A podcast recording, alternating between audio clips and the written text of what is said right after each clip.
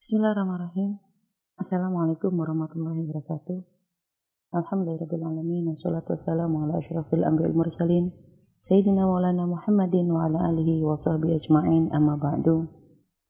Sahabat muslimah di mana pun anda berada, Alhamdulillah kita sudah memasuki hari keempat bulan Ramadan dan semoga Allah terus memberikan kepada kita kesehatan, untuk memudahkan kita di dalam beribadah, memberikan kepada kita kekuatan untuk melawan hawa nafsu kita, juga memberikan kepada kita kesabaran untuk menjalankan semua hal-hal yang Allah ridhai.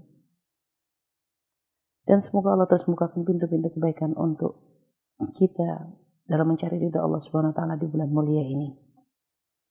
Sahabat muslimah yang dimuliakan Allah Subhanahu wa taala, uh, kita sudah tidak asing lagi dengan hadis Nabi Muhammad Shallallahu Alaihi Wasallam al jannatu tahta aqdamil ummahat bahwa surga itu ada di bawah telapak kakinya para ibunda. Dan kami angkat hadis ini karena tema kita kali ini adalah tentang bagaimana mengajarkan anak untuk berpuasa. Lalu apa hubungan antara hadis ini dengan tema kita? Karena kan Orang kadang sering kali melihat hadis ini dari satu sisi bahwa karena surga ada di bawah telapak kaki seorang ibu menunjukkan pangkat tingginya seorang ibu dan kewajiban seorang anak untuk berbakti. Itu memang benar kita tidak bisa memungkirinya. Karena memang subhanallah pangkat ibu itu luar biasa. Bahkan Nabi Muhammad Wasallam ketika ditanya seorang laki-laki bertanya siapa yang paling harus aku perbaguskan? Di dalam bergaul itu ada ibumu ibumu ibumu lalu ayahmu menunjukkan memang pangkat seorang ibu lebih mulia. Menunjukkan karena memang beratnya beban dan banyak hal yang ya, lebih berat dilakukan oleh seorang ibu daripada seorang ayah. Dan ini tidak menafikan kebaikan seorang ayah. Dan akan tetapi ternyata dalam mana hadis ini tidak sesederhana itu gitu ya. Kalau kita memahami lebih jauh ternyata makna al-jannah atau tahta ummahat bahwa ibu itu punya peranan penting untuk bisa menghantarkan putra-putrinya untuk bisa menjadi ahli surga. Sehingga, nah inilah yang harus kita pahami. Sehingga akhirnya seorang ibu punya peranan penting untuk bisa mendidik anaknya kenal Allah, untuk mendidik anaknya kenal Rasulullah Wasallam, untuk mendidik anaknya kenal syariat. Dan termasuk dari apa yang disampaikan Rasulullah Wasallam, ya, hadis Nabi Muhammad Wasallam, Rasulullah bersabda, "Muru auladakum sholat indah sab'in. Suruh anakmu untuk sholat di usia tujuh tahun. Wadribu indah ashrin dan pukul dengan pukulan yang tidak membahayakan tentunya ketika di usia sepuluh ternyata kok masih melanggar tidak membiasakan dia tidak melakukan kewajiban. Bilangan tujuh tahun ini bukan bilangan angka balik ya. Tujuh tahun itu belum masuk angka balik. Akil balik itu adalah usia sembilan tahun ke atas. Tujuh tahun itu adalah usia tamyiz. Umumnya anak itu sudah mulai bisa nyambung, ngerti dan sebagainya di usia 7 tahun. Dan memang tamis itu dengan dua syarat. Pertama usianya 7 tahun, lalu sudah bisa diajak komunikasi ya. Dia bisa mandiri, makan, minum, istinja sendiri. Itu. Sehingga eh, apa namanya pada usia 7 tahun seorang anak sudah mulai wajib bagi orang tua, bukan wajib bagi anak ya. Anak belum dapat kewajiban karena seorang dihukumi mukallaf itu mendapatkan beban menjalankan syariat, salah satu syaratnya adalah mencapai usia akil balik. Tapi bagi anak usia 7 tahun ini kewajiban bukan untuk si anak, tapi kewajiban bagi orang tua untuk memerintahkan anak mulai belajar menjalankan perintah agama. Memang perintah Rasulullah kepada sholat, tapi dikiaskan kepada yang lain-lainnya juga. Kewajiban bukan hanya sholat, ada puasa dan sebagainya. Nah di sinilah orang tua punya peranan penting khususnya seorang ibu karena seorang anak itu umumnya paling banyak waktunya adalah bersama ibundanya.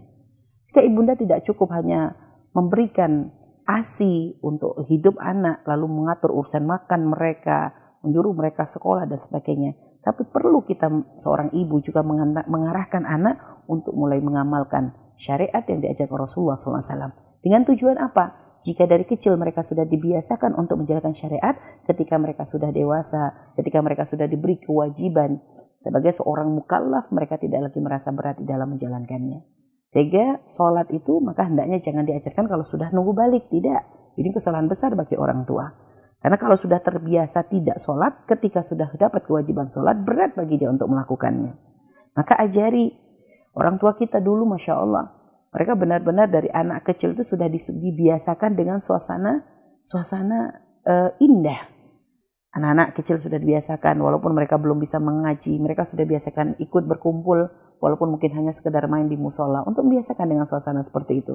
Sampai kita ingat ketika kita masih kecil itu kita belum belum belum belum bisa untuk membaca Quran, belum bisa tapi sudah kepengen ikut-ikutan melihat kakak-kakak kita sering berkumpul di masjid membaca. Akhirnya keinginan untuk membaca Quran, belajar membaca Quran, keinginan untuk sholat dan sebagainya itu sudah muncul dengan sendirinya. Makanya memang lingkungan ini punya peranan penting untuk uh, mendidik anak-anak kita. Sehingga akan tetapi saat ini suasana ini sudah hilang. Susah untuk mencari tempat-tempat yang hidup ya, yang uh, ini sudah sudah sudah sudah sangat jarang sekali.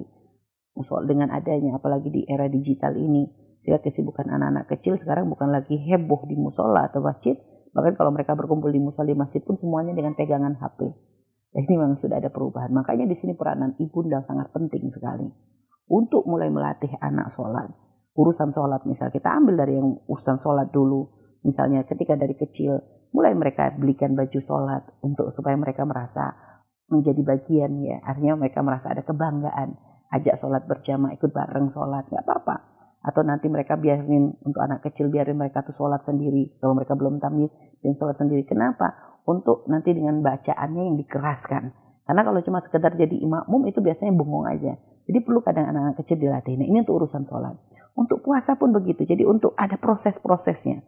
Mendidik anak sholat itu ya. Dengan mereka kita masukkan ke TPK. TPK kalau kita tidak punya kemampuan. Kalau para ibu tidak punya kemampuan untuk mengajar sendiri. Masukkan anak-anak ke tempat-tempat mulia yang akan membimbing mereka untuk ikut menghafal bacaan-bacaan sholat. Ikut membaca Al-Quran dan sebagainya. Kalau Anda sebagai seorang ibu sudah punya kemampuan dan punya kesabaran untuk mengajar anak. Maka pegang sendiri lebih utama tentunya. Baik, ini untuk masalah urusan sholat, baca Quran. Begitu juga untuk urusan puasa. Untuk urusan puasa, kami sudah sering mengingatkan jauh hari sebelum Ramadan tiba. Kami sering mengingatkan para ibunda ketika Anda e, di bulan Ramadan ini, ayo mulai anak-anak itu dilatih. Bagi Anda yang punya anak-anak balita, anak-anak balita, itu yang kadang Anda, Anda harus nyuapinnya sambil keliling. Termasuk bentuk tarbiyah ya. Bentuk tarbiyah anda di bulan Ramadan ini yang biasanya selalu keliling nyuapin mereka, mungkin sambil naik odong-odong atau keliling lapangan atau cari pemandangan dan sebagainya, maka anak umur lima tahun balita kan sudah mulai bisa diajak ngobrol. Sudah mulai biasa diajak ngobrol walaupun belum nyambung. Cuma mulai dikasih pemahaman, nah ini sekarang sebentar lagi bulan Ramadan, nanti mama bikinin mainan di rumah. Kita sekarang kalau makan tidak jalan-jalan ya, Nah, jadi dengan pemahaman. Kalau mereka belum bisa pun siapin aja mainan, gitu. Kalau belum bisa diajak komunikasi, siapin aja mainan. Sibukkan mereka dengan mainan di rumah sambil disuapin seperti itu, ya. Itu juga cara untuk menjadikan mereka itu tidak diajak keliling untuk makan. Kenapa? Sebenarnya bukan masalah di anak, tapi sebenarnya itu cara Anda untuk menghormati bulan Ramadan karena mungkin Anda Anda memang karena masih balita belum dapat kewajiban untuk diajarkan. Akan tetapi lihat ada anak tetangga Anda sedang belajar puasa maka belajarlah Anda menghormatinya. Begitu juga kalau anak sudah usia lima tahun ke atas walaupun belum usia tamis dan mereka sudah melihat suasana orang puasa kok sudah kepengen ikutan puasa nggak ada masalah.